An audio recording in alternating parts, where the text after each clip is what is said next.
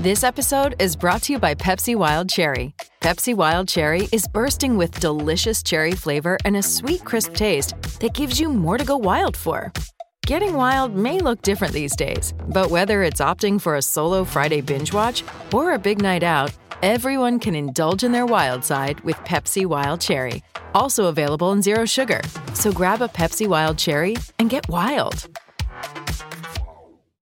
Hey guys, it is Ryan. I'm not sure if you know this about me, but I'm a bit of a fun fanatic when I can. I like to work, but I like fun too. It's a thing. And now the truth is out there. I can tell you about my favorite place to have fun Chumba Casino. They have hundreds of social casino style games to choose from, with new games released each week. You can play for free anytime, anywhere and each day brings a new chance to collect daily bonuses. So join me in the fun. Sign up now at ChumbaCasino.com. No purchase necessary. VGW Group. Void were prohibited by law. See terms and conditions. 18 plus.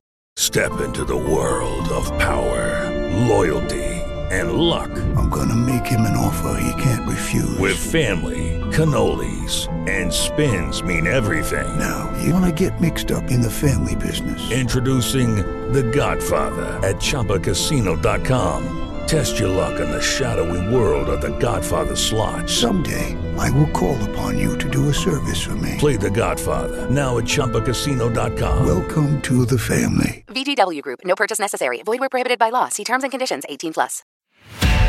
Daily Premier League news and views. This is Football Social Daily. Manchester United could go top of the Premier League tonight. Top flight action returns after a wild weekend of FA Cup football, and Turf Moor is the venue as Burnley stand in the way of United and top spot. Is this now a proper title race? Who's in pole position? and who will go the distance. Certainly won't be Sheffield United or Newcastle United, who also cross paths tonight. The Blades still hunting for their first Premier League win of the season against an underwhelming Toon side, and Everton and Wolves also clash, with both sides having aspirations of a European berth this campaign. We'll also pick out the bones of West Ham's cup encounter last night as the Hammers scrape past Stockport in the third round. Hello, I'm Niall McCorn, and this is your daily lockdown listen when it comes to the Premier League. Welcome to Football Social Daily, new episodes of the podcast covering the English top flight every single day of the season. Alongside me today, it's Marley Anderson. All right, Marley? Hello, guys. How are we doing? I'm very good, and we've also got straight talking Stefan Armstrong on the show. Hey up, Stefan. Hey up, Niall. How's it going? good. I was trying to get you to say now then, but you didn't say it. I might sign off with now then. All right, all right. Well, I'll wait till the end of the podcast for you to say that. Say the line. Say, the line. I mean, are you in a better mood this week, Steph, than you were the last time you were on the show? Because you were pretty miserable the last time you came on. Yeah, I was pretty miserable. I mean, I'm I'm suffering from football fatigue, um, and uh, it actually turns out I've got coronavirus too. So uh, that's not great, is it? You know what I mean? So I, I'm I'm allowed to be angry. Well, get well soon, mate. I hope that you uh, I hope you do come through it. I mean, it's been a bit of a rough couple of years for you. You snapped your leg in about four different places, which kept you inside for ages. Then there was a lockdown, and, uh, and now you've got COVID. Well, it's out to get yeah. you, Steph. But I'm still here. I'm still here. He's hanging on. He's clawing on, a bit like West Ham did last night in the FA Cup.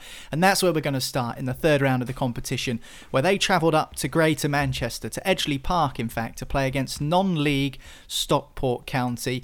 Uh, we've been to Edgeley Park before, Stefan. Actually, we've, we've watched a game there. I'm, I'm sure you've been there a few times, sort of following York City uh, down the years. And uh, did it surprise you to see that Stockport gave West Ham a good go? Because it, it didn't to me, considering where they've come from in the last couple of seasons. No, last night was everything I expected from from a, a, cold Monday night in Stockport. It was always going to be tough West Ham, and as you say now, we we've been down to Edgeley Park before, watching the mighty York City, and they got they got humped four one by Stockport County that day, and Stockport got promoted up to uh, the conference um, Premier, I think it's called now, mm. um, and what's always struck me about Edgeley Park is it, it's not a, a non-league football ground, is it? No. It's a de- it's a decent stadium. It's a decent setup. I think Stockport back in the 90s and the 80s were a bit more of a force than what they are now. So there's a bit of history there. There's a bit of a setup there. So it's always going to it wasn't it was never going to be like a Tottenham go down to Marine County and win 5-0 kind of game. Mm. It was always going to be tough and that's what happened uh, last night and West Ham as you say rightly just about scraped through. There were no fireworks except from the fans outside the stadium. Yeah, that firework display stopped the game, didn't it? Um, and I think that's because it was a tribute to a young lad who actually passed away in a car accident. So there was no um, malicious intent there. It's just a, a, pure coincidence that that took place. Um, but the final score, by the way, was 1 0 to West Ham at an 82nd minute goal, Marley, to get West Ham through to the fourth round of the FA Cup. We spoke on yesterday's podcast about how West Ham should be a club really that targets some silverware, considering they've been in decent form this season. But I suppose further to that, David Moyes would be quite relieved that they didn't suffer any serious injuries because when you go to a non league ground and you get to these scrappy FA Cup games, that is sometimes where injuries can take place. Yeah, absolutely. I think they, they done well to come through it unscathed in the end. I think the performance was, was kind of how we expected. And I think we said yesterday on the podcast, didn't we, about how it would be nice for West Ham to get through nice and easy. You know, no um, no headlines, no drama, or anything like that. Um, never for one minute, never for one minute did I think West Ham were capable of doing that because it's just not the West Ham way, as they uh, they like to say. They always like to make things a bit a bit uh, sort of tetchy and a bit you know twitchy bum time type of thing and it took to the 83rd minute for a centre back to score the goal, which kind of underlined the the problems with with having only one striker at the club if he's if he's playing every game. I know he's only been there's mm. only been one game since Haller left, but it you know if he's not doing it, it's nice to have an alternative on the bench, and they didn't have that last night at West Ham, so they were relying on somebody somewhere coming up with something. Um, and Craig Dawson, to be fair to him, is one of the most prolific centre backs uh, in in the Premier League in the last sort of seven or eight years, he tends to score a lot of goals from, from corners and set pieces, and he popped mm. up and saved them last night. But um, yeah, it was what it was one of them where you know West Ham did what you expect them to do, and uh, probably worked a bit harder than what they they would expect to on a on a dodgy pitch on a, a soaking wet Monday night in Stockport, where nobody, none of them wanted to be. Um, but you know the the situation dictates that it was a Monday night and a in a rain-ridden Manchester. So um, mm. yeah, but they're through, and that's that's all they'll care about. To be fair. Yeah, I think you're right. I mean, getting through to the fourth round was uh, of the priority for West Ham last night, and although it was a tussle and a struggle, they managed to do it. Uh, interesting, you mentioned Seb Haller because I felt Stefan last night that there seemed to be a lack of balls into the box, and those scrappy cup games, you're expecting the non-league side to smash the ball into the mixer and stuff like that. I thought that that game last night was absolutely crying out just for a bit of agriculture. Um, do you think that there's a negative stigma now attached to playing that route one style of football and getting it into the box? You think of the likes of Burnley, who we're going to talk about in a bit, and Sam Allardyce, and all of these kind of cliches that go around with these old school English managers about tub thumping it long and all the rest of it. Do you think that there's a negative attachment to that now when actually it can be quite effective when used in the right circumstances? there's a massive negative attachment to it. And as you say, I think more teams should probably play what is labelled as Route One football, especially especially a Stockport County against West Ham last night. If, if you show a bit of show a bit of toughness and getting in about them and stick the ball in the mixer, then things are likely to happen. And that's how traditionally lower league opposition beat Premier League uh, teams in the FA Cup. So I'm surprised that didn't happen. But it's, it's out of fashion. What what I don't get is how I think I think you need to have a certain level uh, or standard of footballer to be able to play um, tick sure. football, uh, and there's only a few teams that can really do it. Um, so I don't really understand why a team like Stockport County would try and attempt that. Seems a bit seems a bit daft to me. I would I would just try and make it as tough and mm. rough as possible for a, a visit in West Ham. What's interesting is, you know, I've I've played in the the Sunday leagues, I think, as we all have, and you never see that style of play in terms of being played along the ground and nice link up smart football. It is always get it out, clear it long, hope the ball breaks for you, and if you get it in and around the box, it's what you do with it there. Uh, it's only when you get to a certain level, isn't it, of the non-league pyramid that you do start to see those more what, intricate styles of play. What would be interesting is to go down to a, like an under 11s, under 12s game now and see because we, we, we were brought up in a certain generation where a certain style of football was delivered by our coach who maybe It's only ever four four two. Yeah, I, yeah, but- I remember when I learned that there were other formations that you could play in a football match. bizarre, innit? And the coach always had a trial somewhere, and he was heralded as a as a bit of a god. UEFA Uh, B license. Yeah, always UEFA B license. They go away one summer, you know, they're not at pre-season training, and they come back and they've got their B license. And uh, so I'd, I'd be interested to go down to, to kind of grassroots under 11s, under 12s football, and see what see what they're teaching kids to play now, because may, maybe they are teaching kids to keep it on the floor and uh, Mm. and to move it about, but. It, it- we're we're talking about how effective uh, it is, and f again for Stockport County last night, we we've been to Stockport, and Stockport as as a town itself.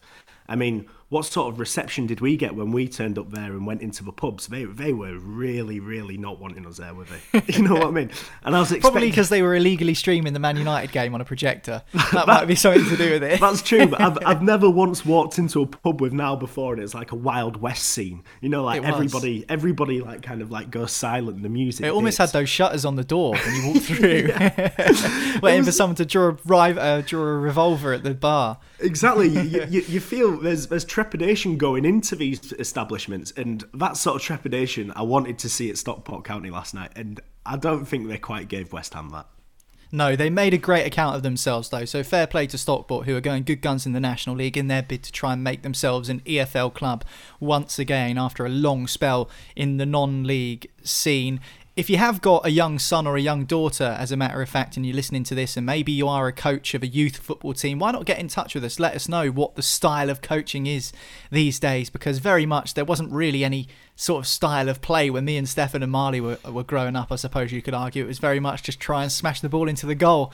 it's as simple as that. Keep it simple, they say. So get in touch with us, social media at the Sports Social on Twitter. You can find us Sports Social Official on Instagram, and if you're on Facebook, just type in the search bar Sports Social, and you should be able to find us there. Our DMs are open on all the platforms, so send us a message and uh, let us know. Time to leave the FA Cup behind, at least until uh, not too long in the future, the end of the month probably, when the fourth round ties take place. But Premier League action is back tonight, thankfully. Talking of in the mixer, it's time to talk about Burnley as they welcome Manchester United in the Premier League tonight.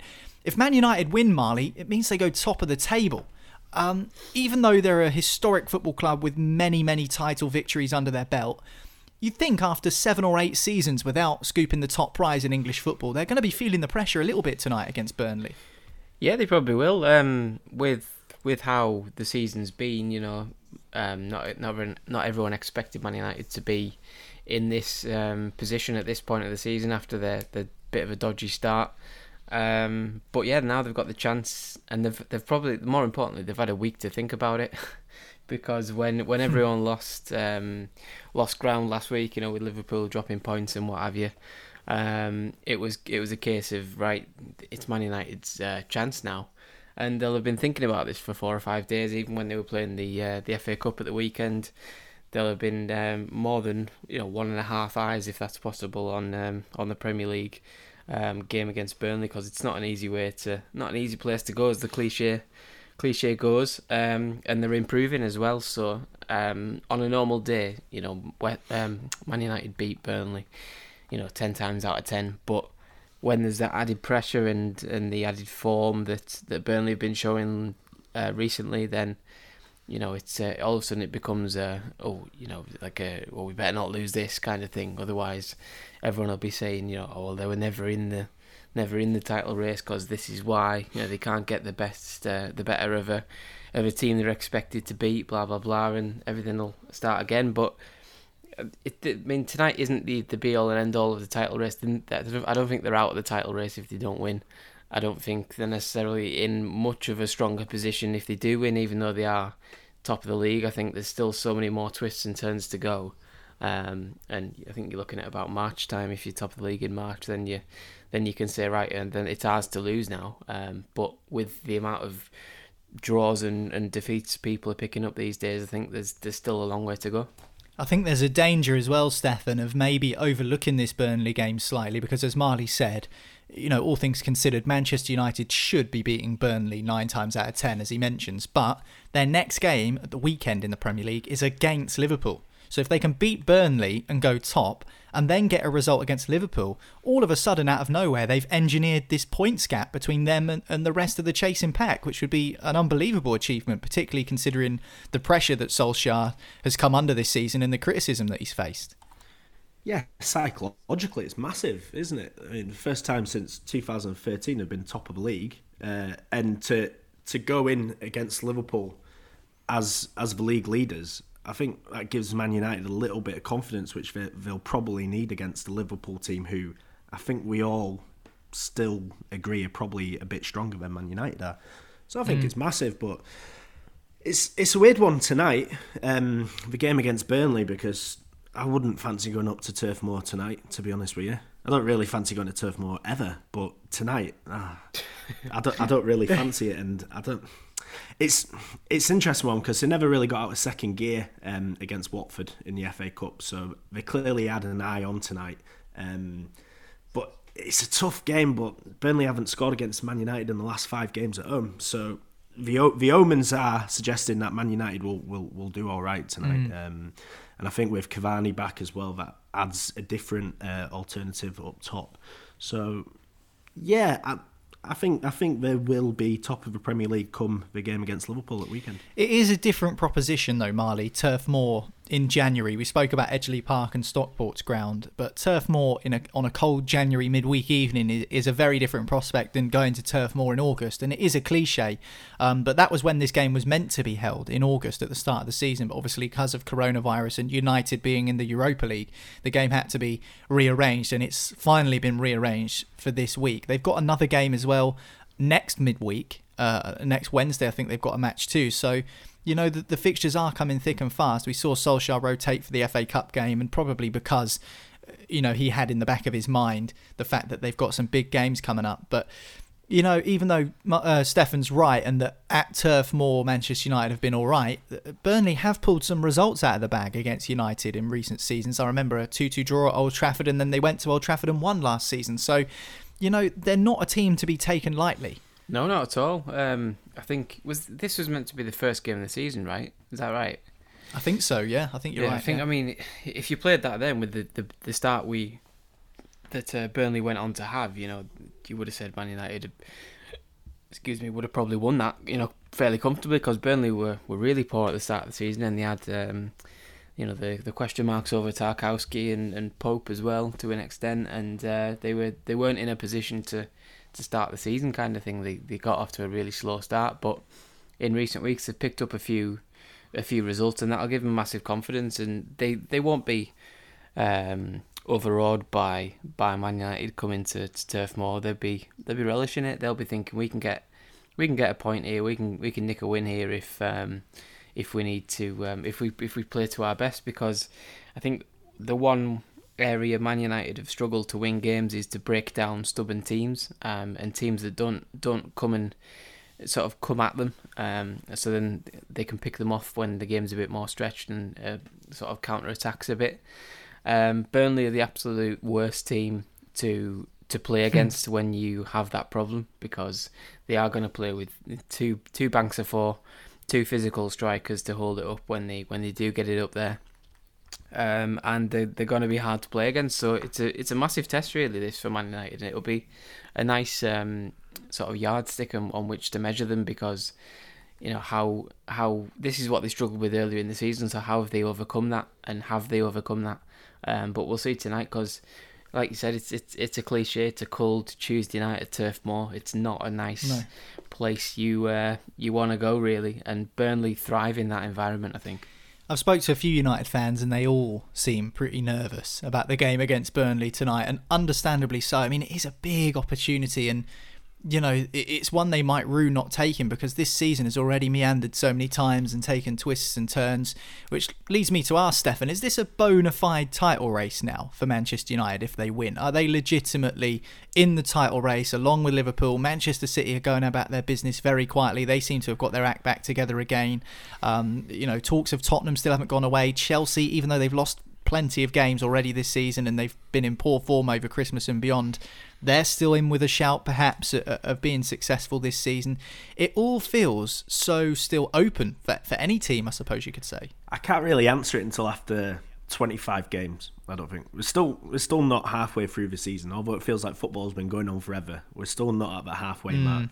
And as you say, there's there's been a lot of chopping and changing at the top of that table. So I reckon the marker is about 25 games. You'll you'll get an idea of who a title contender is and who isn't. Um, not just Man United, all teams, but in in a typical Man United fashion, I can see them uh, losing tonight and, and winning at the weekend, and then losing the next game in midweek, uh, and then going on a a bad a bad run, uh, and all of a sudden the sixth, and you know it's between Southampton and Man United who's getting fourth fourth spot. So. Uh, it's it's it's too early. That's a fair enough comment, I think. You know, you're absolutely right. Christmas came earlier than we were all expecting in terms of the calendar in, in the Premier League season. I think it was only 12 games when the festive fixture fixtures began. So certainly does feel that there's plenty of. Uh, uh, of ups and downs to be had yet before the season is out. Manchester United could go top tonight if they can pick up three points against Burnley at Turf Moor. That game kicks off at 8.15. Two more Premier League fixtures also taking place this Tuesday evening. We'll talk about them next here on Football Social Daily. Football Social Daily. Subscribe to the podcast now so you never miss an episode. Listen to the latest Premier League news, updates, and match reports now. Just ask Open Sports Social. Welcome back to Football Social Daily. I'm Niall Marley and Stefan alongside me. Time to talk about the other two Premier League games that take place this evening in the English top flight. We've already discussed Manchester United's opportunity to possibly go top of the table if they can beat Burnley at Turf Moor. Now let's focus on the early kickoff tonight, which is Sheffield United against Newcastle. I wanted to ask you about this one, Marley. Obviously, considering you're a Newcastle United fan, if there's one game that Sheffield United are going to win for the first time this season, are the Newcastle fans geared up for it to possibly be them? Oh, 100%.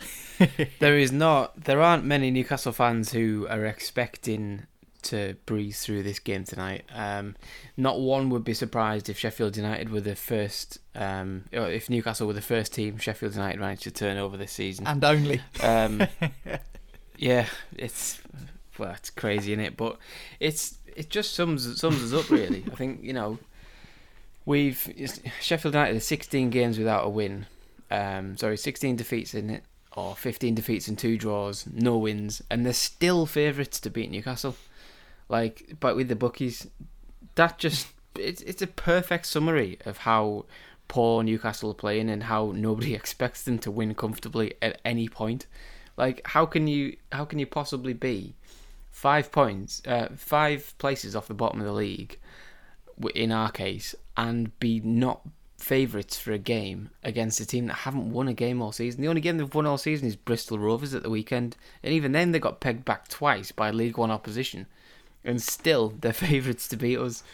It's unreal, but I, I hope I. I mean, I'm on tomorrow, and I don't know what I'll. I don't know what I'll be like tomorrow. I'll, be either breathing a sigh of relief, or I'll be on my way to Steve Bruce's house with a with a kilo With a cabbage. kilo of cabbages, yeah, and just lobbing them at his front door until he answers. But um, from a safe a safe social distance as well.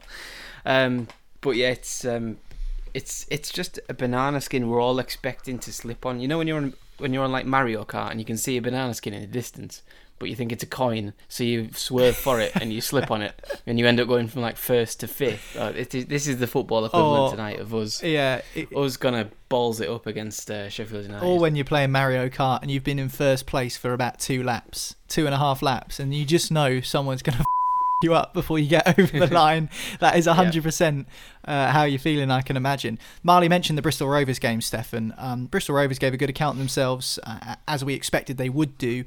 They did win, though, Sheffield United in the end by three goals to two. Do you think that will give them any confidence at all, or enough confidence in general to be able to get something against Newcastle? Because I really like Chris Wilder. I think he's done an excellent job there, but there's no doubt there is a serious problem. A rot has set in, hasn't it, at the Blades, and they need to just do something to get rid of it. Oh, there's a there's it's it's a deep rot. I mean, to to, to have two points at this this time of the season is bizarre, isn't it? Really, the only team that did that badly, I think, was Derby, and this. I think they still finished with 15 points by the end of the season. So, you know what? And uh, sorry, Stefan, just to put in there, the thing that gets me about this as well. You mentioned Derby; they finished with 11, 11 points. points. Um, that that fateful season, four of their points came against Newcastle. Over a third of their points came against Newcastle. We didn't beat them. We we drew and we lost to them. So we have form for losing to these really poor teams, which really scares me. Are Newcastle seriously um, uh, the underdogs of the bookies for this game? Yeah, they are. Yeah, we're we're two. We're just over two to one to win the game. Yeah. and I think Sheffield United are um, they're about I think it's twenty to thirty or something like that. So like sixty six percent chance of winning. Okay, then, Marley, without trying to lay everything at the feet of Steve Bruce, which I know you think is a major part of the problem with Newcastle at the moment, what what is it in particular that has been really kind of, in recent games, let's just say over Christmas, that's been really bothering the Newcastle United fans? Is it a lack of effort from the players? Because under Benitez, the fans are really proud of, even though the team weren't the best side in the Premier League and probably not the best quality of squad, they all put in 100%. They busted a gut for the team. Is there has there been a drop off in effort levels? Is it just simply a, a bad system? And what would you say was is the real pinpointing factor as to why Newcastle are, are such long odds to win tonight? Um, we don't create enough chances, to be honest. Um, we don't. We're not good enough in possession. We're not smart enough with the ball. Um, it's very. When we play five at the back, um, which I'm not expecting to tonight, but I'll come on to that in a minute. But um, when we play five at the back, the the attacking sort of tactics we've got is to stick it in the channel and let Callum Wilson chase it like every Sunday league team does. You know, when you got a fit striker up front or a quick striker, you just put it in the channel for Mm. him to try and chase and win a throw in or a corner up the pitch. Um, or we just sort of clear our lines and, and try and lump it forward. There's no um, there's no possession in, in what we do. I mean, we we've got the lowest average possession of anyone in the Premier League this season, and that shows when you when you watch us get the ball. It it goes forward too quickly, i.e. like too direct, and we lose it, or we try and pass it around in silly places and put five or six passes together and then find out that we're still halfway inside our own half and then it goes into the channels for Wilson to chase like I just said. So it's one of them but that that Mm. comes from the system and the system comes from the manager so everything can be traced back. You know it's, I don't think it's the players on the pitch. I think there's a lot of talent in our squad but um, Bruce is very conservative as a manager. He's not he's not brave at all. He he's he's tries to downplay what we've got in the squad and, and say like you know we need five at the back because we're not good enough to, to dominate possession. And it's like we don't have to dominate possession. We just have to be a bit more braver in possession. If you look at how Liverpool play, they don't always like dominate. We talk about the difference between Liverpool and Man City, for example, sometimes, don't we? And we say Man City keep the ball and and almost like pass you to death, whereas Liverpool get the ball and they keep it, but they go forward quickly as well. They they they make ground up the pitch, and I'm not saying we should play like Liverpool. I'm just saying you don't necessarily need to keep the ball for 15 passes before you're a threat. You need to just pass it in the right areas.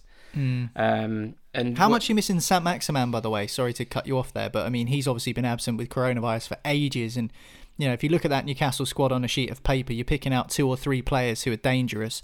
Saint-Maximin will no doubt be in that top three. Yeah, um, a lot to be honest, because you know, as I said, if if if we are passing, you know, bumping it into the channels or whatever, um, the alternative to that is if, if you're not good enough at passing, you need somebody who can run and go past players, and there aren't that many players who can do that as well as St. Maximin. He's he's absolutely he's greased lightning. He's very very very good at at going past players in tight areas and opening things up. So um, when you're playing as we do with minimal possession, you know if you're going to sacrifice possession, you need to have players that can go and do maximum possible, um, whatever's possible in such a sort of short time, and give him the ball, see what he can does. If he loses it, fine, because you were never going to keep it anyway. Um, but yeah, his his um, his loss has been being a big uh, big issue for us because we haven't got that creativity now, and Almiron's not the same type of player, um, and he's not playing in his best position, which is another issue for me that comes from Bruce because there isn't a number ten. I think if you're trying if you're trying to be more creative with the ball, having a flat two in midfield, um, playing alongside each other does nothing because that means you can only go forward to your striker, to your one striker, which is Wilson, um, and he has to fight with two centre backs to even get a touch of the ball. So everything comes from Bruce. Um, the tactics are, are wrong. I expect him to to go for it a bit more, like like we did against Crystal Palace um, a few weeks ago, um, and play sort of four four two tonight. But I mean, the fact that we're talking about four four two in twenty twenty one is is a bit Mali. a bit silly, isn't it? it? It doesn't it doesn't solve any problems. After, after that It synopsis you've just given there, I can confirm I will not be watching uh, Newcastle United play tonight. I I will be putting my way, putting myself through it, and just hoping for something that will sort of enthuse me on tomorrow's podcast. But if we lose, tomorrow's podcast could be, uh, I don't know, I might just might just sit here and not say anything, or I might just absolutely erupt. well, hopefully it's a better occasion than the 17th of September 2007 when Newcastle United lost 1 0 to Derby County. Yeah. Derby, of course, Was the it Kenny holders of the worst ever season. It was Kenny Miller, 39th minute. And then they went 32 games without a win, and that ended up being their only win of that season, Derby County. Sheffield United on course to obviously break all of those unwanted records. They're on the hunt for their first win of the season. Newcastle on the hunt for just a little bit of something to smile about. Another game which takes place tonight in the Premier League. Wolverhampton Wanderers and Everton do battle. Two sides who would expect to be in the top eight come the end of the season. Stefan, who's been the better this season? Uh, I would argue Everton. Um, and I suppose on the back of that, who's more likely to finish above the other at the end of the campaign, if it's possible to tell already? Everton, hundred percent. Um, not just because of where they are in the league, but I like I like the foundation. I like the kind of the way they play. I like the signings that Ancelotti's made. He's definitely made an impact on the team. Um, and I think for the first time in a few years, Everton are feared. Um, and you couldn't have said that about them uh, over the last few years. So 100% Everton. Obviously, it helps having a, a striker in form like Calvin Lewin. He's not playing tonight, um, so that that should even things out a little bit. The problem with Wolves that I've got is I don't. There's there's a lot of emphasis on on youth um, there at the moment, and I don't think the youth is really coming through for Wolves uh, at the minute. So, um, Nuno Nuno was saying uh, at the weekend that he needs uh, his his young players, Fabio Silva, to be a bit more clinical in front of goal, and I don't think they're at that stage yet, and therefore they're just not as dangerous. So Everton have started better, and I expect Everton to probably finish uh, above Wolves in the table.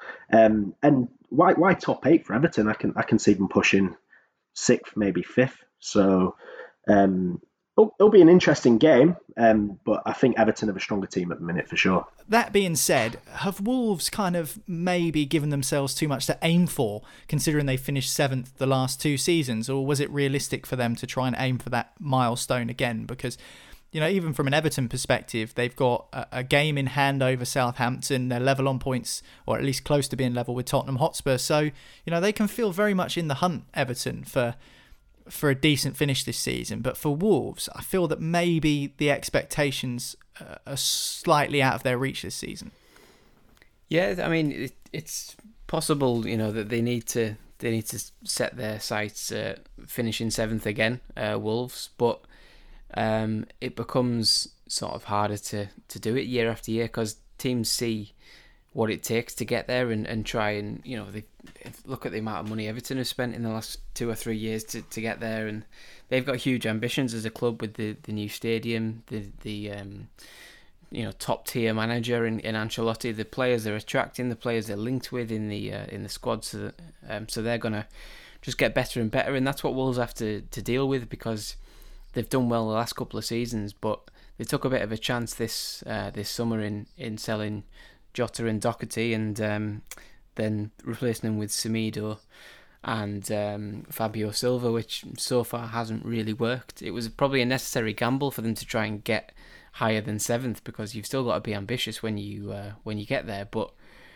It, it hasn't quite worked this season. Um, yeah, I don't think I don't think they're as as good as they were last year, and they might have to look at something in the summer and say, well, how can we claw that back? Because I can't see them finishing I'd say they still finished ninth or tenth, but not, you know, it, it'll be a drop off. Excuse me. It'll be a drop off from uh, from last season, I think. Everton against Wolves tonight, another game in the Premier League. And it's all been a bit topsy turvy in terms of fixtures over the last 24 hours in the top flight. Tottenham was supposed to be playing Aston Villa. Now they're playing Fulham. We'll tell you why next on Football Social Daily. Football Social Daily. Find more great sport at sport-social.co.uk. To hear the latest Premier League news for your team, just ask Open Sport Social.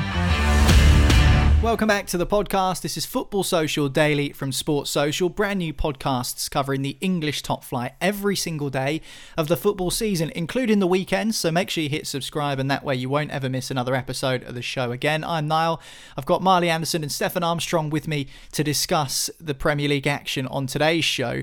And we're going to talk now about the the deadly coronavirus that's been sweeping the whole world pretty much during this pandemic, uh, but it hasn't managed to see off Stefan just yet. He's still hanging on in there.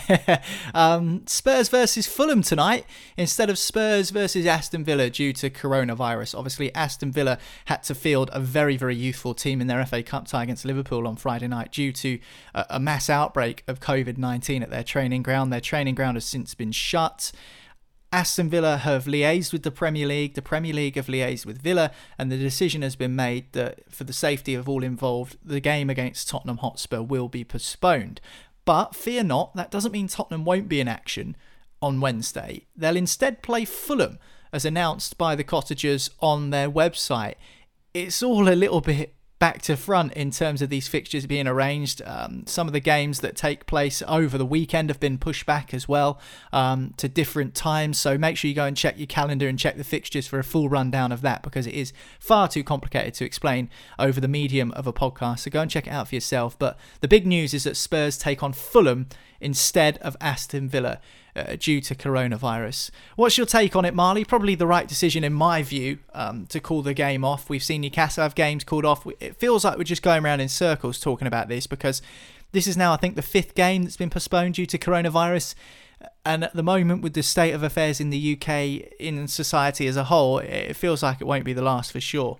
Yeah, I think um, I think they they got themselves um, the right solution. I think if we'd had a week where Spurs had their game cancelled and they didn't play a game, I think we'd look back on that, well, straight away, but also definitely in hindsight and say, well, that was stupid because why didn't they play then? Because then they'd be playing three times in six days at the end of the season or something like that. So um, it's smart to get them to uh, to play Fulham tonight in a um, sorry tomorrow night in a um, a rearranged, hastily rearranged match. But that's what you can do when when there's no fans. Um, it becomes easier to rearrange games, um, and as long as everyone's on board, then then fair enough. But I think everybody has to uh, to make allowances for the um, the situation being what it is, with you know clubs being affected at certain times. Um, with outbreaks and what have you, we've seen it with Newcastle. We've seen it with um, with Aston Villa and Fulham as well, um, who had a game I think they had a game called off the other week, didn't they? Fulham against um, was it Crystal Palace or something? I can't remember who, who, it was now. There's been that many outbreaks of it. I can't keep up with the fixtures myself, but I think um, it's a good decision to just get get Spurs to play. It doesn't really make that much difference. You've still got you you, you always you were always preparing for a game. Um, it just happens to be different opposition, and it's um, it's fair enough. It's it's the sensible thing to do, I think. Yeah, I think you're probably right. There's rumours, Stefan, that elite sport could actually be paused for four weeks due to the rising cases of coronavirus and public rule breaches by some of the players. I'll just list off a few here: Milivojevic and Mitrovic, the Fulham players, uh, the Fulham player, and the Crystal Palace captain uh, met up on New Year's Eve. Their families mixed together, obviously breaking current protocol. Benjamin Mendy as well. In recent weeks, has bro- broken the coronavirus rules. Eberechi Eze was at QPR, his former club, in the FA Cup at the weekend. Uh, QPR have apologised for allowing Eze to be in the stadium and watch them on Saturday. He wasn't wearing a mask. He didn't need to be there. Obviously, he would just go down as a supporter who are currently banned from being allowed in stadiums due to the situation of public health at the moment. Do you think a season break would be the right call, considering all of the breaches that we've seen elite sport have? Because people will you know, champion the, the mental health benefits of watching something on the telly like a, a, football match. But if the players and those involved can't adhere to the rules, it makes it quite difficult to justify, I think. Yeah, it's a tough one. Everything else in the world stopped, then football's allowed to continue. But football has been put on a pedestal in, in our society, hasn't it? So it's kind of one rule for footballers and, and another for everybody else, which isn't right. Um, but you can't have your cake and eat it too. We, we can't watch football every single night uh, and be entertained and you know have something to do whilst we're all locked down, whilst uh, you know with, with, without them playing. So it's it's a double edged sword in a way. I mean, in terms of like the, the clubs themselves, it depends. It depends what their form is and where they are in the table to what their answer will be. Like uh, Ole Gunnar Solskjaer is going to say, "Nah, football's dead important. We must continue at all costs." And mm. Sam Allardyce is saying, "We need a break. He just wants to work on his back four." Uh, but he's saying, "No, for the sake of for the sake of uh, the, the health of the public, we need a break." So there's a different modus operandi going on as well with different managers. So it it's tough. Like things like the QPR incident. That's inexcusable, isn't it? Celtic going to Dubai, that's yeah. inexcusable. Yeah, uh, Shocking, yeah it's, really. It's, it's bizarre. Celtic, it's, uh, Celtic decided if they were going to break the rules, they were going to do it properly. yeah, why not? You know what? Go for a jolly and get a bit of a tan as well. But so it's it's so difficult to answer that because the benefits are clear for everybody, all the fans. We've got something to do. Uh, we can talk about it on a podcast on a Tuesday. Great, you know what I mean? But you know, lower leagues have had to stop and the Premier League goes on, it seems a bit unfair, but it, there's no answer, think, is there? well, that's the key, Stefan, especially from what we've seen over the FA Cup weekend. And I want to be careful what I say here because I don't want to throw the likes of Chorley and Marine under the bus. But when you see the Marine supporters lining the streets of Crosby to welcome a black windowed out Tottenham Hotspur team bus when they arrived at the ground, um, you know, it's different to people sitting in their gardens and watching the game. That's totally different. But when you've got people, hundreds of people lining the streets, it doesn't look good for elite sport in the middle of a pandemic.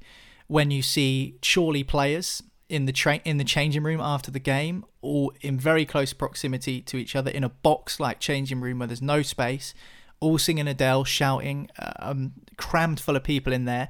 They're not elite athletes. They're not tested twice a week. You know, so it, it just doesn't look good, does it? Really? No, it doesn't look good. Um, as I say, these, these these people need a bit of light relief, and, and that's that's where they're they're putting their energies, and it's it's not right, is it? But try try going down to Marine County and telling people that the biggest game in their club's career, their, their, their club's history, um, you're, you're you're not allowed to see any of it. Um, so it's it's tough going going back to the um, the fixture list, I thought uh, Jose Mourinho was very clever at the end of the Marine County game. Um, he wasn't saying that he was expecting to play Aston Villa on Wednesday. He was saying, "I am playing a football game on Wednesday. I don't care who it's mm. against, but we Tottenham will be playing." Um, so I thought that was a good bit of management, a good bit of media management there by Mourinho. Yeah, definitely. Do you think that if there is a season break of four weeks, which is what the rumours are suggesting, Marley, I'm not sure how legit the rumours are, but that's why they are just rumours. Do you think that would be the right decision in your view, or will it just decimate everything that's already began in terms of us being five weeks behind the season already. It feels to me, especially with the EFL being included in the elite sport argument, that we will be playing Saturday, Tuesday, Saturday, Tuesday for the remainder of the season. And, you know, you talk about the well being of players and the health of players and trying to keep them fit and injury free. I mean, that's going to do them no favours. So, what's your take on it? Um, I said, I think I said a couple of weeks ago, didn't I? I, I can see it happening. I think they they um, they've stressed that they haven't talked about this four week break um, and it, it, hasn't been proposed yet. I don't believe that for a minute. I think they've probably talked about it and said, well, not yet. Um, we don't need to talk about this yet because it's not, you know, uh, on the verge of needing to happen. Um, but I think, you know, cases are still rising in the country every day. Um, more and more when you think about it objectively, football going going ahead simply doesn't make sense. Um, as much as I, I, I don't want it to stop. Um, obviously, I wanna I want that escape. Um, you know, Michelle Owen was talking on on Saturday's podcast about um, it being an escape mm. for people, and it's the one part of sort of people's lives that is that hasn't been affected too much by coronavirus because it's still something going on. Um, it's still, you know, it's not like pre-recorded TV shows or something like that, or um, it's something that people can can really take on and and still have some sort of affection towards. But I can see it stopping at some point, um, especially with you know this the country in a sort of indefinite lockdown at the minute. I think there's there's not even a a time on um, that ending. So if if the whole country is on a on a lockdown and football isn't, I mean, it still it doesn't really make much sense. Um, as much as I would like it to continue, um, it doesn't make logical sense. But then again, our government doesn't make logical sense half the time, so you never know what's going to happen. So. now, last weekend I was making making uh, macrame plant pots. So you know, please let some form of live sport continue. I'd That'd be great. I tell you what, you can spend some time explaining to me what they are because I don't have a clue. well, I think we need a separate podcast for this. But can I just quickly say, right, when uh, at the beginning of every podcast, Niall sends out a little list of uh, questions over email, so you know, so we can prepare a few things that we want to say about each different topic. And uh, the question that you, that you wrote down for this one was brilliant. Will a season break be the right call, or will it decimate everything that's already begun? In my head, like I was seeing like the city of Rome like crumble to the ground and Atlantis coming out the ocean. yeah, in Niall said it looks like that scene from uh, I Am Legend. You know, he's just stood in the middle of the street with his dog, and that's it. It's decimated everything that's already begun. I feel like I feel like Braveheart. I'm gonna like get the face paint out and stand in the Oh, middle brilliant, outside the brilliant. stadium, saying, "You can take our football, but you'll never take our freedom." Um, I don't know what might happen from the government. Um, certainly, there are suggestions there could be a pause in football and elite sport for a few weeks. I personally can't see that happening. Whether it does happen or not is another question, but in my personal opinion, I just simply can't see that happening. Of course, as we mentioned before, Tottenham take on Fulham instead of Aston Villa tomorrow due to coronavirus. We'll obviously talk about that on tomorrow's podcast. But as for today's, that's it done and dusted. So thanks very much, Marley. Cheers, guys. I'm gonna go and Google what a macadamia plant pot is now as well, or whatever it was You'll love called. They're nuts, aren't they? Macadamia nuts. It's all gibberish to me. Uh, Stefan, hope you recover from coronavirus very soon, my friend, and don't get too bogged down building plant pots. Yeah, cheers, guys. And this is just for Marley. Now then. Speak to you tomorrow on Football Social Daily. Football Social Daily from Sports Social. Find us on Facebook. Search Sport Social.